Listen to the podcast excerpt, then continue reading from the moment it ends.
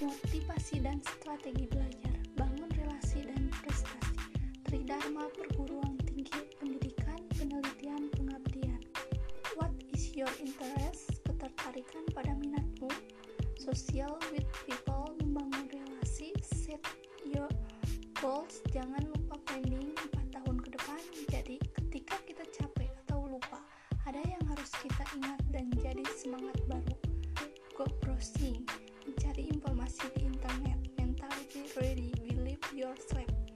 save your money, teach control to speak, be confident.